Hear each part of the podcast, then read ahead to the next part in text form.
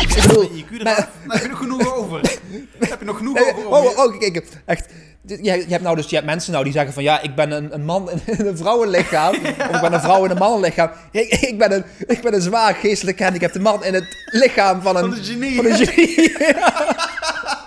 Je bent eigenlijk het omgekeerde van, van Stephen Hawking. Ja.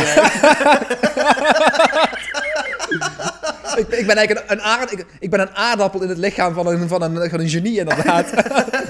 Couch, een couch potato. Een Adam. Aardappel. maar inderdaad, die vergelijking met Stephen Hawking is wel terecht inderdaad. Ah, maar dan Als je- als je- inverted, zeg maar. Ja, Als je- Als je, als je Stephen Hawking zou kunnen kruisen met mij, zeg maar. Dus dat ik... Mijn... mijn eh, ik, ik ben helemaal de, de draad in kwijt. Jouw, jouw, jouw, jouw gezonde lichaam met je, met je geestelijk gehandicapte verstand, Ja. Dat, dat je mij in een rolstoel plaatst, dat ik gewoon als een kastplantje gewoon... dan ben jij gelukkig. Dan ben ik gelukkig en dan, dan ben ik druk, last van, af van, het, van, de, van de sociale druk.